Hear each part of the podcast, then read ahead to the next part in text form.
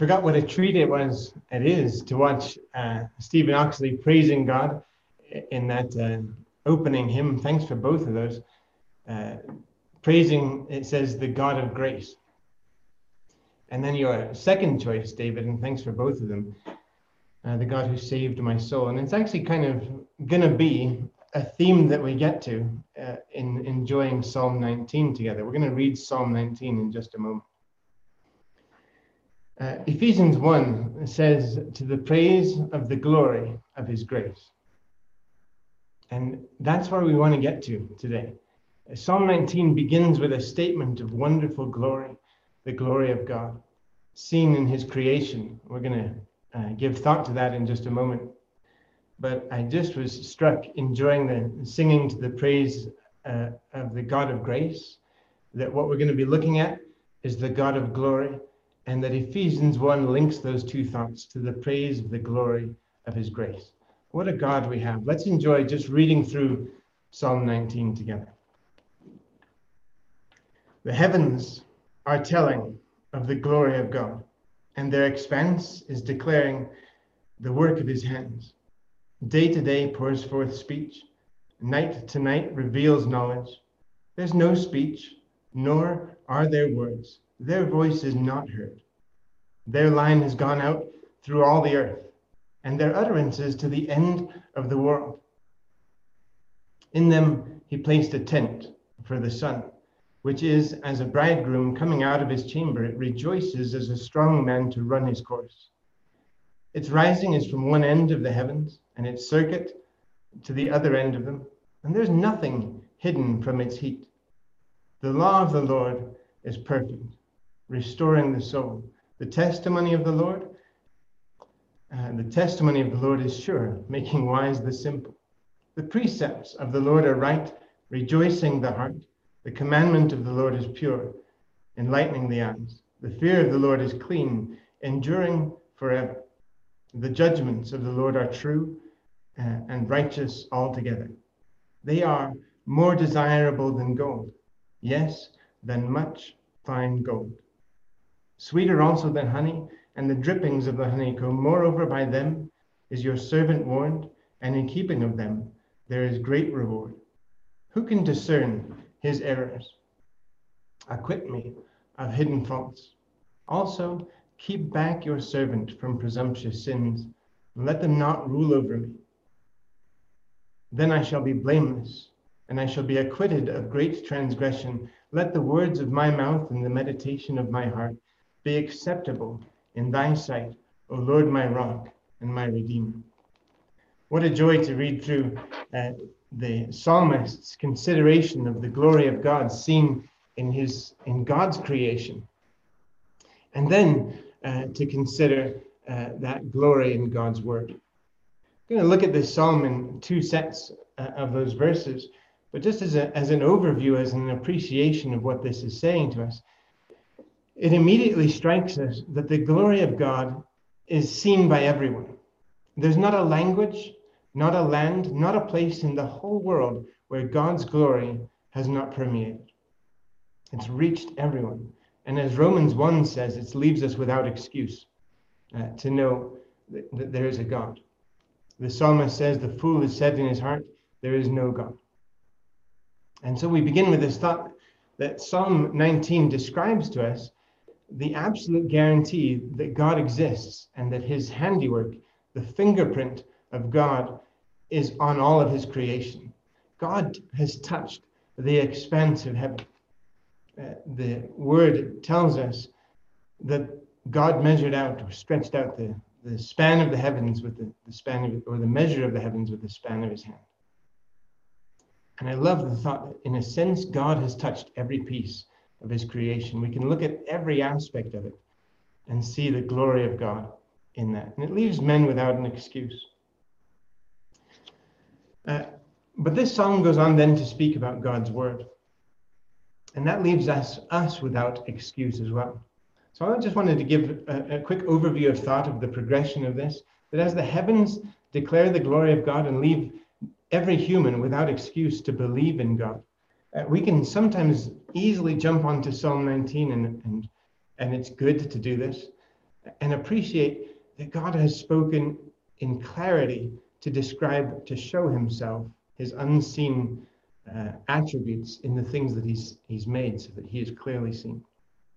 We jump on that as a, a sort of, um, I say it carefully, I suppose, as a condemnation to atheism that no one's no one should be able to believe that there is no God because of the things that God has made and, his fingerprint. But this psalm then describes God's word to us. Atheists have to choose to not believe in God, to doubt the Creator in the face of His creation. We can choose, can't we, to doubt God's word. That's where I want to get to today, is the certainty, the sure certainty of the word of God. A place we must get, we must have as, as a rock solid foundation in our lives, in our churches, in our teaching, that the word of God is uh, absolute. It's true. It's without error. And, it's not a, um, a thing that is for society. It's for God describing himself to us and his relationship to us. So this is not a thing that changes with culture or changes with society. What God said in the beginning is God's word, and it's still true for us. We can doubt God's word. It's actually a problem that's existed and has plagued humankind since the very beginning. When Satan came into the Garden uh, of Eden and said, Has God said? And he introduced doubt uh, to the glorious word of God. And that doubt has run through mankind since the very beginning to doubt what God has actually said and the veracity, the truth of it. And just as Satan did, uh, in God's first covenant relationship with man, where man fell from God's glory, when Adam sinned and fell short of the glory of God, which we're going to be looking at in Psalm 19, the immense height of the glory of God. Adam and Eve fell from that glory. And Satan uh, tried again with the second Adam, just as he had in, in the garden. Has God said? Jesus came the seed of the woman, the promised seed, was born on this earth. And Satan, in the temptations of Christ, in the last temptation, says, It is written. And he distorts God's word and he applies it to something that should not have been applied to. And Satan takes the word of God and distorts it uh, with the Lord Jesus Christ. But on all three occasions, the Lord's accurate, pure, clean, true response was, it is written. He knew the word of God. Of course he did. He is the word. And hopefully we'll get to that at the end as we wrap this up. The word of God. I just want to say as we're beginning this consideration that as atheists are left without excuse as to the existence of God because of the glory of God in his creation, we are left without excuse in consideration of our relationship because of the accuracy, the truth, the perfection of the Word of God as He gives it to us. Second Peter, uh, chapter three, has an exposition of uh, Peter about some of Paul's writings, and he says, um, I, am glad Peter says this because I find this to be true in my reading of Paul's letters. He says, uh, according to the wisdom given to Paul, uh, the wisdom he wrote to you, as also in all his letters, speaking in them things which in some, sorry, things in which some things are hard to understand, which the untaught and unstable distort, as they do the rest of the scriptures to their own destruction. Doubting the scriptures, distorting the scriptures, using the scriptures as they ought not to be used, dismantling them and taking only pieces instead of enjoying the whole, the perfection of the whole, uh, leads to destruction. It did for Adam and Eve. They doubted God's word uh, and they found themselves outside of the garden. They found themselves having fallen from the glory of God. Man, in their own strength, tried to restore that relationship, didn't they? Not the relationship, tried to restore their place, their position of glory in the Tower of Babel, as we, or Babel. I remember listening to David Woods. I better get my pronunciation right. I'm just going to go with Babel because that's what I say, Dave. If I'm wrong, Hopefully that's not a distortion of scripture, just a mispronunciation, but I am American, so I'm sure most people on the screen will forgive me. Uh, so man's attempt at the Tower of Babel was to build for themselves a name, wasn't it?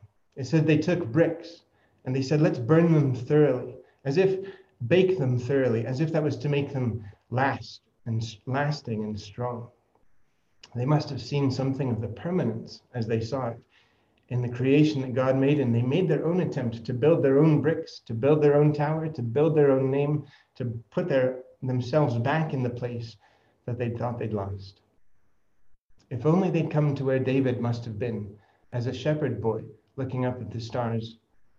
All have sinned and fall short of the glory of God. That is a standard that is unreachable. And I love the beginning of this song because that's how it describes it to us the unreachable standard of God's absolute perfection. So I want to look at this song and enjoy these two pieces, these two sections. It begins in such a glorious way. The starting place of this song is uh, a magnificent exclamation of the truth about God's glory and how God's glory is made plainly evident in his creation.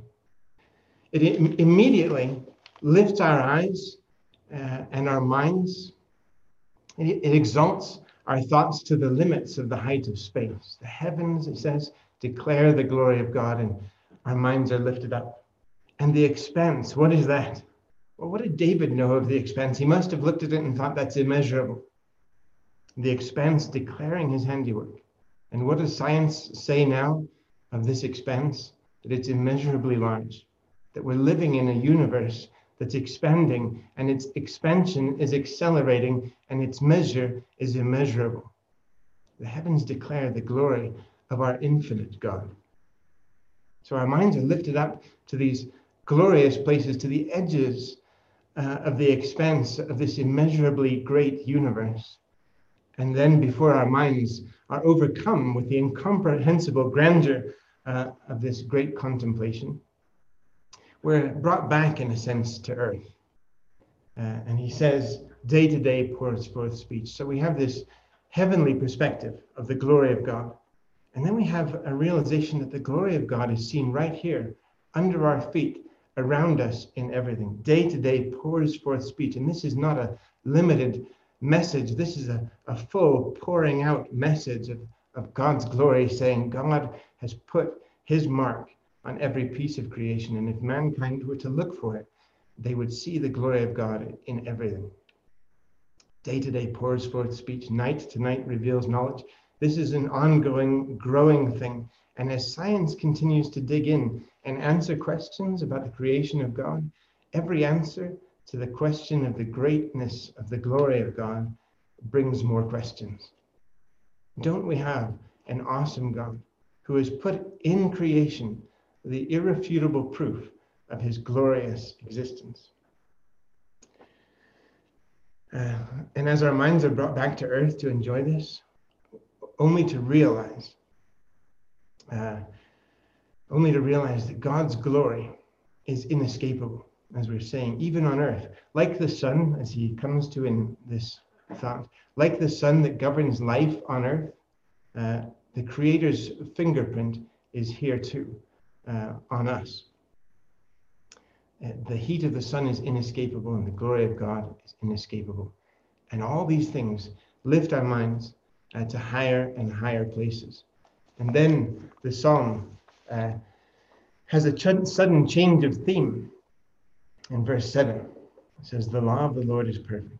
We come from these thoughts of glory and these thoughts of grandeur these thoughts of an overwhelming message being poured out, of knowledge being constantly revealed. And we come to verse 7 and it says, The law of the Lord, the word of God, is perfect, restoring the soul. If verse 1 is intended to lift our eyes, to stretch the limits of our eyes and our minds to the edges of God's creation, then verse 7 goes higher still. This is a step up from the glory of the creation of God this is the glorious word of God. What a joy. What a what a God we have who, who shows himself in this way. God's glory uh, in creation shows a standard that cannot be reached. Everybody has to come to that conclusion. If God is perfect, If God set the stars in space and set the sun in motion and the earth and all these things, He is beyond our reach. No amount of bricks baked thoroughly and mortar of tar is going to give us a name that, that's like His. His is above ours. So God's uh, glory uh, shown in creation shows us a standard that cannot be reached. But God's word, God's law, God's perfect law is the standard by which we are restored. We're brought back into what Adam and Eve lost, even more. We're brought back into a relationship that cannot end by the power of the Word of God. One shows us a standard that can't be reached, one, sh- one shows us the way to be restored with Him. God's glory condemns us, doesn't it? God's glory shows us a standard that can't be reached, but God's Word converts us. What a joy. What a God. And what a powerful word. I want to just enjoy this contemplation then of the consideration of these two great uh, things the Word of God. C.H. Spurgeon put it these two great books of God, nature and Scripture. And I just want to look at, at this comparison with you just briefly as we go through Psalm 19. Verse 1 to 6 describe to us the communication of God's glory through his creation. Verse 7 onwards uh, describe to us God's word in his revelation of himself. This is the revelation of God. One, a communication of the glory of God. The second, the revelation of God himself. The first is a wordless, universal message heard in every land, in every language, that simply says, God is. Everywhere, the message God is is proclaimed by the glory of God. Verse 7 onwards begins to describe to us a complete revelation. Isn't it a glorious thought? A complete revelation of the indescribable God. The uncontainable God the God about whom Solomon said, Heaven, even the highest heavens, cannot contain you. And that was a true statement. The uncontainable God, uh, bound in the pages of our scriptures, uh, bound in his word as he reveals himself to us. The revelation of God. It immediately, doesn't it, transports your mind to Jesus Christ, where we are going to go and finish. But just the thought of the word of God uh, bound in our Bibles as so each one of us so fully enjoy God's word and picking up God's word, or, or we should. Maybe today will be a challenge to do that. Um, but that thought, the word of God bound, brings us, doesn't it, to Christ, uh, to Jesus Christ, who was found as a babe, wrapped, bound in swaddling cloths, uh, held in the arms of Mary. God on earth, the word of God made flesh. We're going to come back to that thought, but brothers and sisters, give it thought, enjoy the reality that the Lord Jesus Christ was bound so that we who were bound to our sin could be set free. He was bound, found entirely as man in the body of a man, held in the arms of many people. Um, he was held on a cross and he was contained in a tomb. And on the third day, praise God, was raised again. Um, so we'll continue with this consideration of these two aspects. One, Psalm 19, verse 1 to 6, describe to us uh, something temporary. And it's really quite enjoyable to think that the things that God has made here are temporary things. They have literally only billions of years left of lifespan, according to science. But the Word of God remains forever. And compared to forever, billions of years is nothing. Uh, whatever amount of time the creation has, it is a temporary thing. And Psalm 19 compares the temporary to the eternal. It compares the shakable things, the things that when, once more will be shaken, those things that will be unshaken, to the Word of God. I just wanted to go through those few thoughts because it helps me in my mind to appreciate the fullness, the glory of where we're going to. We can look up at the stars and enjoy them uh, and think how amazing God is. But when we pick up His Word, it should be more glorious, more revealing, more attractive, more full, more enjoyable, and more desirable to us than uh, all the things in nature that God has made. So let's look at those uh, few aspects together. There are six that we're going to look at in, in this passage. And it says, the law of the Lord, in my version, the law of the Lord, the testimony of the Lord, the precepts of the Lord, the commandment of the Lord, the fear of the Lord, and the judgments of the Lord. And you notice as you read through those six things that, that, that they all say of the Lord. He's the author and he's the source. He's the one from whom all these things come. And if we were to go back to Peter, we must appreciate something true um, about God's revelation of his word to us.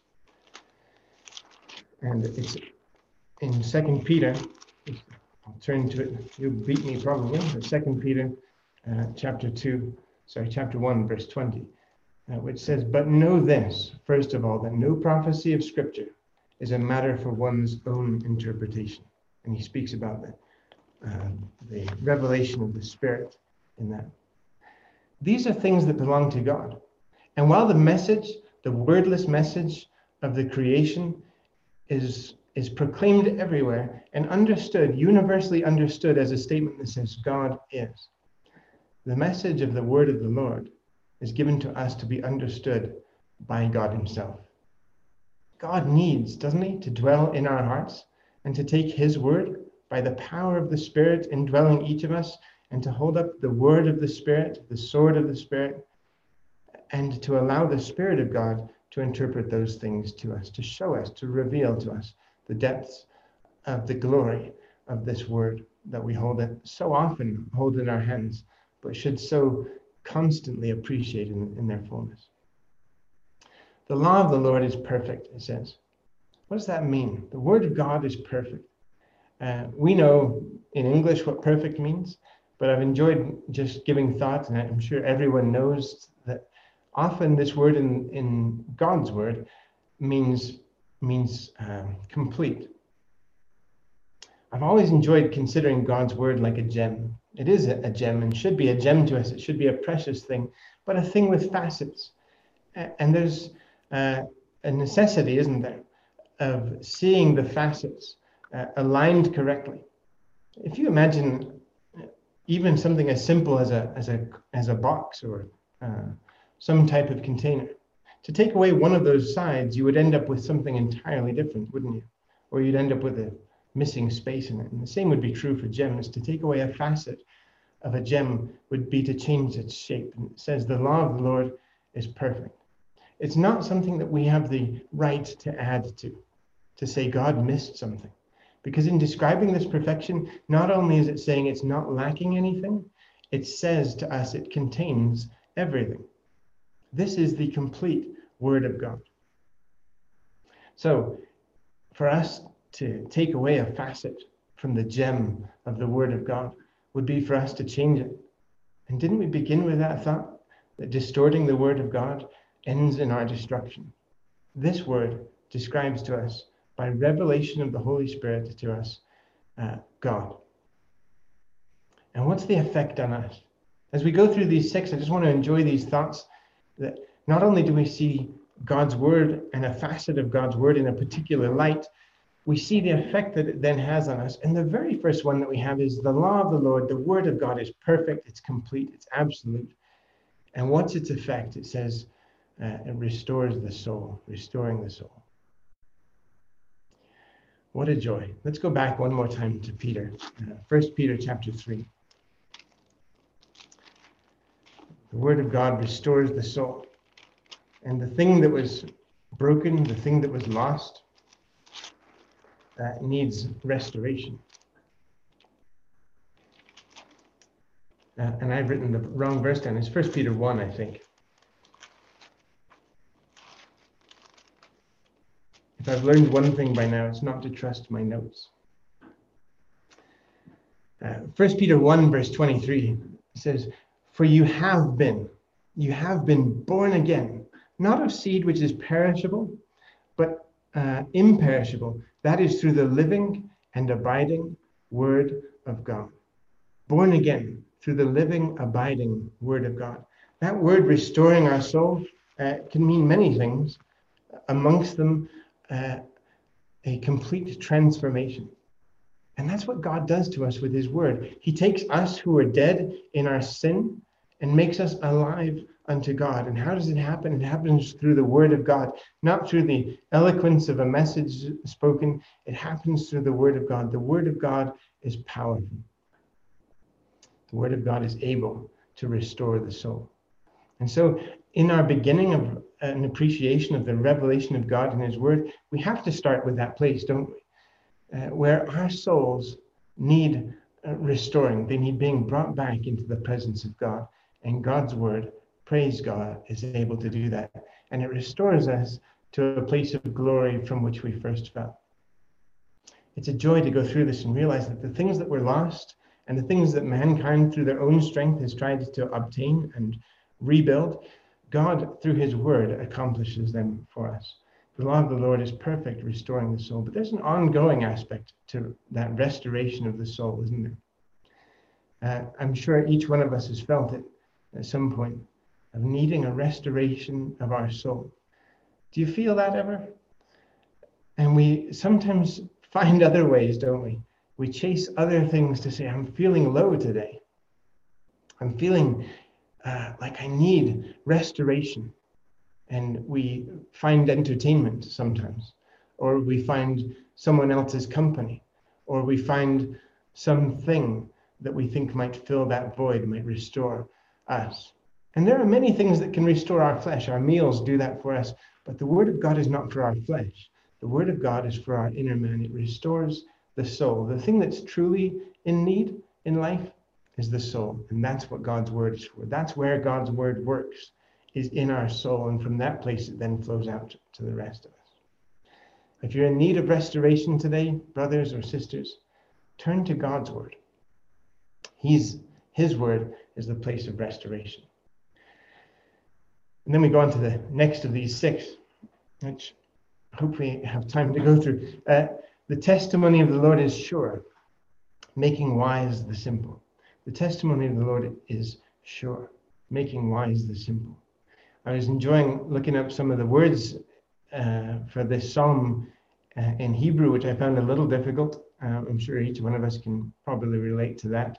English is difficult enough sometimes. Uh, but that word simple has a root that means open. It means a, a door being opened. And if we imagine the doors of our mind as being opened, I guess you get close to what that description of simple is. But in the world that we live in today, that would not be a description of simple, would it? I'm an open minded person in today's world means I'm a person who's willing to listen and I'm, I'll accept ideas and accept your truth as your truth and my truth as my truth and to be open minded. The Word of God doesn't allow us to stay in that place. And I'll say it carefully, but I want to say it firmly as well that the things that we're bombarded with constantly, day by day, and social media is a fantastic example of the foolishness of man's wisdom being portrayed as a, a thing that is wise. That's a thought that you can take up in the New Testament and enjoy going through. God's shown us himself, and we, professing to be wise, have searched for other things. And mankind is still doing that. God doesn't want us to be open minded people. God wants us to be wise minded people. And God's word is the filter through which that wisdom is accomplished. And it's a sure word, it's a guaranteed word. You can stand with absolute certainty on the testimonies of the word of God. That word means a witness of the word of God. This is God showing us who he is and who we are. This is God saying, here's what humanity is really like. And humans, we like to say no we can do it. We can become better. We can make a name for ourselves. We can build something that will last forever if only we were good enough. And we, we jumped over the first part of the psalm and we missed the truth. God's glorious standard is out of our reach. So the law of the Lord, sorry, the testimony of the Lord is sure, making wise the simple. And not to go use Peter too often, but Second Peter, just enjoy with me this thought. Peter. And he, this is him revealing, uh, uh, speaking about something that was revealed to him after the transfiguration of the Lord Jesus Christ, when Jesus on the Mount uh, was shining. He says in First Peter, sorry, Second Peter chapter one, verse 19. Uh, after that experience on the holy mountain, he says, And so we have the prophetic word made more sure, to which you do well to pay attention as to a lamp shining in a dark place until the day dawns and the morning star arises in your hearts. We have the prophetic word made more sure. You know, for David, the sure and certain certainty of God's testimonies was absolutely based on the Old Testament scriptures. And Peter says, we have that word made more sure, more sure in Christ. When God describes himself and shows himself to us as, as a witness to us of who he is, and it's not up to us to change that perspective. The precepts of the Lord, he says in verse 8, are right, rejoicing the heart. And the precepts could be translated as the doctrines, the truths of God uh, are right, rejoicing the heart. Uh, the joy of the Lord, Nehemiah says, is our strength. Uh, John, in the beginning of his epistle, takes up the thought of full joy, of joy being made complete, when he's writing about the Word of God uh, and sharing that with others, uh, that our fellowship would be uh, a thing that brings us together, uh, not just together with each other, but together with Jesus Christ and together with God. A unity of things, a bringing together. And this says that the precepts of the Lord are right, rejoicing the heart. If you were to put that word doctrines in there, which I think is an apt, an apt way of using that Hebrew word, it would say the doctrines of God rejoice my heart. When did we last say that to ourselves? God wants us to. He wants us to rejoice in the truths of the doctrine of God. These are things that, that uh, should excite our hearts and should fill us with joy. Doctrine should never be a subject that's dry to us because it is not dry to God. It's God describing himself in truth to us. And it's a thing that brings us into closer fellowship with him and also with each other. Rejoicing the heart. Uh, the commandment of the Lord is pure, enlightening the eyes enlightening the eyes. The psalmist speaks about the word of God being a light to our path. And this now tells us that the commands, the commandment of the Lord is pure and it, it gives light to our eyes. It enlightens our eyes. That is, uh, in knowing the commands of God, uh, in uh, seeing first the command of God, and then knowing the command of God, and then in doing the command of God, we find um, that our eyes are enlightened in knowing the path that he wants us to walk. Romans 12 uh, is a just to turn to it's such a well-known portion of scripture. Every time I quote well-known portions of scripture, though, I find myself struggling, so we'll read it. Romans 12, verse 1 says, I urge you, therefore, brothers, by the mercies of God, to present your bodies uh, a living and holy sacrifice acceptable to God, which is your spiritual service of worship. You know, when we, come to the commands of God, we sometimes say, I wish I knew the will of God. And do not be conformed, it continues and says, Do not be conformed to this world, but be transformed by the renewing of your mind that you may prove what the will of God is, that which is good and acceptable and perfect. To know the will of God, to know the path that God wants us to walk requires us to know the commands of God. And sometimes we know God's commands. We hear what he says.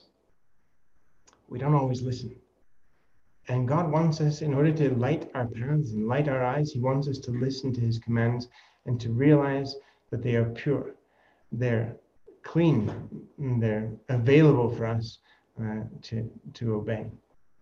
Romans 12 says, present your bodies living in holy sacrifice, acceptable to God, which is your spiritual service of worship. We have commands from God, don't we? Not least, uh, and I say this carefully, brothers and sisters, but not least uh, the command, do this in remembrance of me. And you'll understand why I'm saying this carefully in the age in which we live, the days that we're, we're struggling with. But the remembrance is a command from God a command that we should present ourselves in the presence of God as a people in spiritual service of worship. So don't be conformed to the pattern of this world, but be transformed by the renewing of your mind. There are occasions, and we've all experienced them in very recent history, very recent uh, days, why the remembrance can't be held by a church. But it must be taken as a decision with great care because God, to enlighten our paths and to show us the way, uh, requires us, I think, to keep his commandments.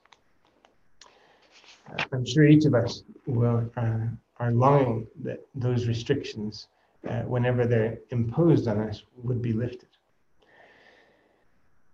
The fear of the Lord, it says in verse 9, is clean, enduring forever. The fear of the Lord is clean. This has to do with worship, reverence, and awe. And the word clean to, to do with being uh, seen by all, accessible. Uh, and it's enduring forever. Of course, the worship of God will endure forever. Um, of course, the word of God will endure forever. But there's an aspect of our worship that God uh, allows us to find here that should, uh, for us, last forever. Not to go back too often to the remembrance, but the Lord says, Do this in remembrance of me. In 1 Corinthians 11, he says, As often as you proclaim this, you proclaim the Lord's death until he comes. Our worship, whilst in worship of God, will last and go on forever. But our worship, our keeping in remembrance, is a temporary thing until he comes. And of course, what a joy to focus on the return of the Lord Jesus Christ. But what a what a um, sobering thought to realize that there is a limited number of times we can do that. Let's, as often as we can, uh, keep that remembrance. And let's pray as a people of God that the things that uh, get in the way of that happening are removed by God's power. The fear of the Lord is clean, enduring forever. The judgments of the Lord are true and righteous altogether. And I realize I'm gone on too long and didn't get to the pieces that we need. But please, brothers and sisters, go back and enjoy each of these things. The judgments of the Lord are true and righteous altogether. It's a righteous unit, a unit of righteousness. And that's what God wants us to be like. He wants his judgments to produce in us people who are a unit of righteousness, not two faced, not double sided, not sets of standards, not Sunday Christians, people who enjoy the word of God constantly. I can't believe I've missed uh, my timing so badly. So just please give me a few more minutes to enjoy going through this. He says, Moreover, by them is your servant warned. Thanks, David. Your servant warned. The word of God is a warning to us. It shows us places we shouldn't go, doesn't it? It, it says, God doesn't want you on this path. God doesn't want us in this place. The word of God uh, warns us before we make those mistakes, and he sets it there for us. The Lord's Prayer says, Lead us not into temptation. Let's make God's word a thing that's daily on our lips and on our mouths as a warning to us to say where we should go and where we should walk. In keeping of them, the psalmist says there's great reward. That's in doing them. I'm sure there's an aspect of that, of doing these things that God's commanded us and shown us to do. But the word keep means to guard, it means to hold safe in keeping of them. This is a requirement to us and go to Paul's words to Timothy and other places and to realize that God has entrusted to us his word and commands us to keep it, not to distort it, not to do as Satan did and as uh, Peter says of others have done as well, to distort the word of God to their own destruction. Who can discern his errors? You know, there's inside of us uh, things that God wants to highlight and show us that we might be acquitted of hidden faults. The word of God penetrates into the very soul, able to divide between bone and marrow to get to the root of problems, just as Jesus did with Nicodemus. Nicodemus came with his questions, and God's Jesus said to him, You must be born again. And sometimes the word of God does things like that to us. We have a question that we want answered, and God says, But you have a problem first that needs to be fixed. Uh, and presumptuous sins, he says, keep us back from presumptuous sins. And I'm sorry for the race through this. I want to get to a finishing point. Keep us back from presumptuous sins uh, lest, he says, let them not rule over me. To sin in expectation of the grace of God is to obey sin. And to obey sin is to be a slave to sin, and to be a slave to sin is to walk in the flesh and not according to the Spirit. And God does not want us to be people like that. If we find that there are sins in our life that are reoccurring, we come back to the Word of God. The Word of God restores my soul. And then he said, Then I shall be blameless. Let the words of my mouth and the meditation of my heart, the psalmist says, be acceptable in your sight. That in our mouths would be the Word of God. Isn't that what it's saying? That the things that fill our minds, the commandments that God gave to Israel, he says, put this as frontlets or as a thing between your eyes, as a thing to have on your mind, as a thing that fills your conversation at your dinner table, as a thing that fills your conversation as you walk or as you drive or wherever you go, that the Word of God would be a thing that exists in your family unit, in your mind, in you at work and at home in all things. I did say we wanted to get to the Lord, and uh, and we have to. Um, if you want to, if you want to come face to face with Jesus Christ, I don't know. I imagine all of us have thought at some point, wouldn't it have been great to have been a disciple of the Lord back in when he was alive and to walk with the Lord, to hear his voice? If we want to come face to face with Jesus Christ, to see and to behold and to handle, as John said, the word of life, then, brothers and sisters, let's handle the word of life. Let's pick it up. Let's enjoy it. He's here for us to see and for Him to reveal to us that glory. If you want to see the glory of God uh, more clearly, more clearly than the creation displays it to us, open our eyes to the Word of God. Another Psalm, Psalm 119, the big version of Psalm 19, says, um, says, open our eyes that we might behold wonderful things in your law. Uh, to open our ears, as the Lord had for his experience, Morning by morning, his ear was open to listen to the word of God. Open our hearts. The psalmist says again in that same psalm, Thy word have I hid in my heart that I might not sin against thee. To have the word of God in our eyes, in our ears, in our hearts, in our minds, that we might meditate on it. This book that we're each one of us probably holding or have near to us restores the soul. Do you need restoration? Return to the word. It gives wisdom where there is simplicity. It, rejoices the heart. It gives light to the eyes that we might know the path that we ought to walk. Uh, it's lasting and meaningful. The thing that Babel was trying to be, or Babel was trying to be for the people of old, God establishes for us that we might have meaning and lasting eternal value to our life. And it is altogether righteous. It's a unit of righteousness that God wants to give to us. John, in his in his gospel, says, "In the beginning was the Word, and the Word was with God, and the Word was God." And the Word was made flesh and dwelt amongst us. And John says, We beheld his glory. Glory as of the only begotten of the Father, full of grace and truth. And he says, uh, just a little further on in John chapter 1, he says, Grace and truth came through Jesus Christ. Uh, they were realized through Jesus Christ. No man has seen God at any time but the only begotten of sorry, no man has seen God at any time. The only begotten of God, whom is who is in the bosom of the Father, he has explained him. Jesus Christ, the word spoken in the end, as Hebrews 1 says, uh, and Hebrews 1 says uh, concerning him that he is the exact representation, he's the radiance of his glory, the exact representation of his nature, he holds all things. He's the one in whom God is clearly seen. So uh, we come back to that realization that in finding God in his word, we find Jesus Christ. God's glory shown in Jesus Christ, the exact representation of his nature. God revealed or explained, as John puts it.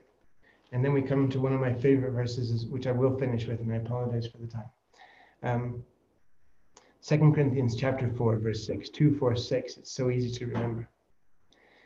God, who caused light to shine out of the darkness, it says, has caused the light of the knowledge of the glory of God to shine into our hearts in the face of Jesus Christ, in the face of Christ.